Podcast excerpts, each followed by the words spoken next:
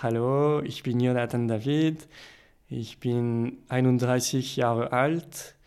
Ich bin in Saint-Cloud geboren. Voilà. Mon père, euh, il nous a parlé français à la maison, moi et mon frère. Et euh, il y a eu des tentatives euh, d'allemand, en fait, à la maison. Et c'est ma mère qui a commencé l'allemand, parce qu'elle est presque bilingue, sauf qu'elle a un accent français fort. Et elle faisait des erreurs, et mon père, peut-être un peu trop exigeant, a souhaité qu'on arrête de parler allemand à la maison. Je sais pas euh, quand ça a arrêté. Je me me rappelle même plus de ma mère qui me parle allemand. Est-ce que Jonathan, vous avez eu l'occasion de demander à votre père pourquoi il ne vous avait pas parlé allemand quand vous étiez petit? Euh, je lui ai demandé, mais je pense par périphrase, il y a moins de 5 ans, et je sais pas l'expliquer, je me souviens même plus de sa réponse en fait. C'est, je sais que c'est souvent les. Apparemment, les pères, ils transmettent peu leur langue. Moi, j'ai eu le côté pluriculturel, c'est clair.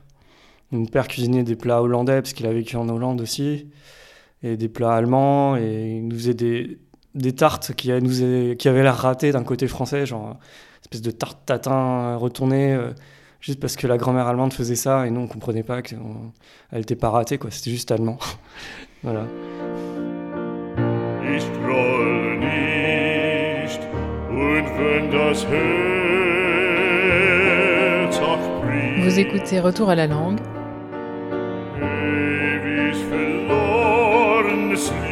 un podcast de Catherine Decopé.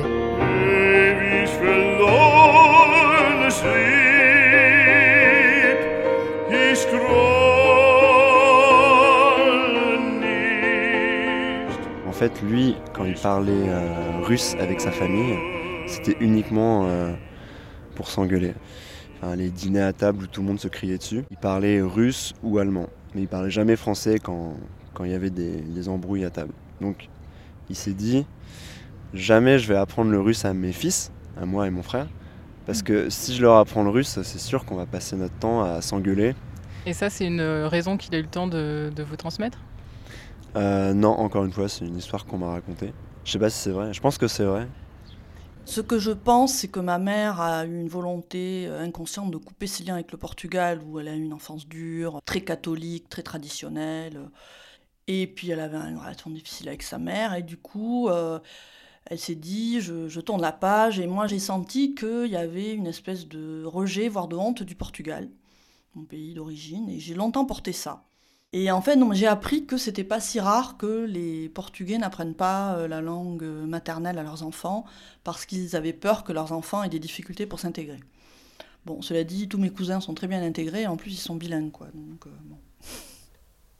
tout simplement, ça coïncide aussi avec cette génération sur les langues régionales où euh, c'était interdit en fait. Donc il y avait deux choses, c'est que euh, moi mon père a pas grandi encore, il a grandi en Algérie, mais il me l'a pas parlé parce que je pense que d'une part il considérait que ça nous, ma sœur et moi ça nous intéressait pas, euh, et que je crois qu'il a oublié. Euh, Il a oublié qu'il le parlait. C'est quelqu'un qui, quand il a quitté l'Algérie, a considéré que, en fait, il avait commencé une autre vie. Il a tout un pan de sa vie qui lui manque, en fait. Et donc, il faut aller un petit peu creuser pour aller retrouver toutes ces choses qu'il avait et qu'il a enfouies au fond de lui comme, euh, comme des petits trésors d'enfance. In Diamantenpracht.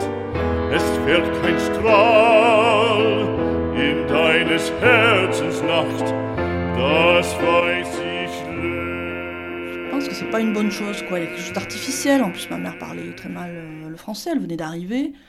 Moi, c'est vrai que moi, j'ai pas eu d'enfant, mais je me verrais parler français à. Enfin, je me verrais pas parler une autre langue euh, à un bébé, enfin, je sais pas. Je pense que tout ce qui relève de l'affectif, du pro... ben, des... des choses profondes, euh, ça passe effectivement par la langue maternelle, quoi. Et voilà, donc il y a quelque chose dans la transmission qui s'est rompu et je pense que je l'ai senti. Quelle langue euh, se parlaient euh, vos parents entre eux ou se parlent vos parents entre eux? Mes parents ont divorcé, euh, bah, ils se parlaient portugais, mais en fait mon père est quelqu'un de très taiseux qui parlait très peu et en fait il s'engueulait beaucoup en portugais. J'ai eu en permanence autour de moi la langue arabe, déjà parce que c'était la langue principale qu'utilisaient mes parents entre eux. Mes deux parents sont égyptiens, mais euh, ce qui fait que la langue arabe n'a pas été euh, finalement ma langue maternelle.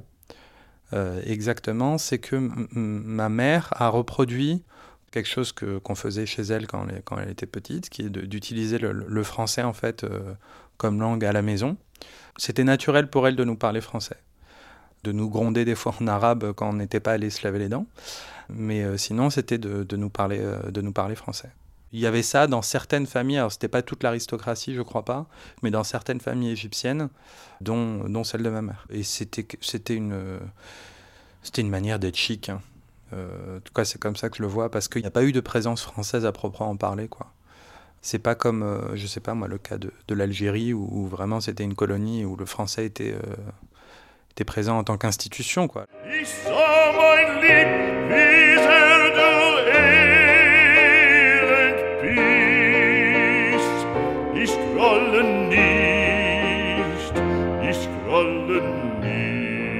Je pense qu'ils voulaient. Euh, bah déjà, ils étaient en, apprentissage de ce qu'eux pouvaient être en France. Ce qui parfois a, été douloureux, puisqu'en arrivant, euh, n'avaient pas grand-chose, Ils sont venus euh, en tant que boat people, donc ont connu des camps de réfugiés. Ça a été le cas pour ma mère, mais ça n'a pas été le cas pour mon père. Mon père est arrivé par avion, donc n'a pas connu, n'a pas connu comme ma mère ce traumatisme. Alors tous les deux, vous pouvez peut-être l'expliquer, fuyez la guerre du Vietnam? Oui, et je, bah, je, pense que je suis pas capable de, de le raconter. En fait, euh, oui, euh, c'est les mots que j'ai. Oui, eux fuyaient la guerre du Vietnam. Mais quand je le dis, ça sonne très faux, ça sonne pas honnête de, dans ma bouche, puisque euh, l'histoire a été racontée en langue vietnamienne, donc je n'étais pas capable de le comprendre.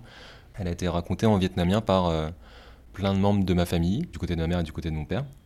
Elle a aussi été non racontée, ou en tout cas très peu par ma mère puisque euh, bah, ça, ça, lié à un gros traumatisme.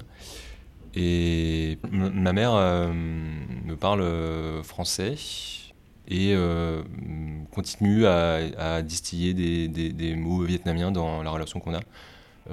ma mère et moi échangeons très peu, donc on a très peu de mots l'un pour l'autre.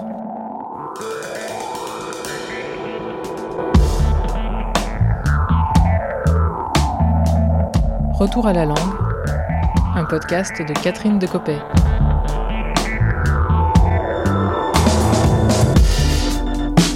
La suite dans l'épisode 4.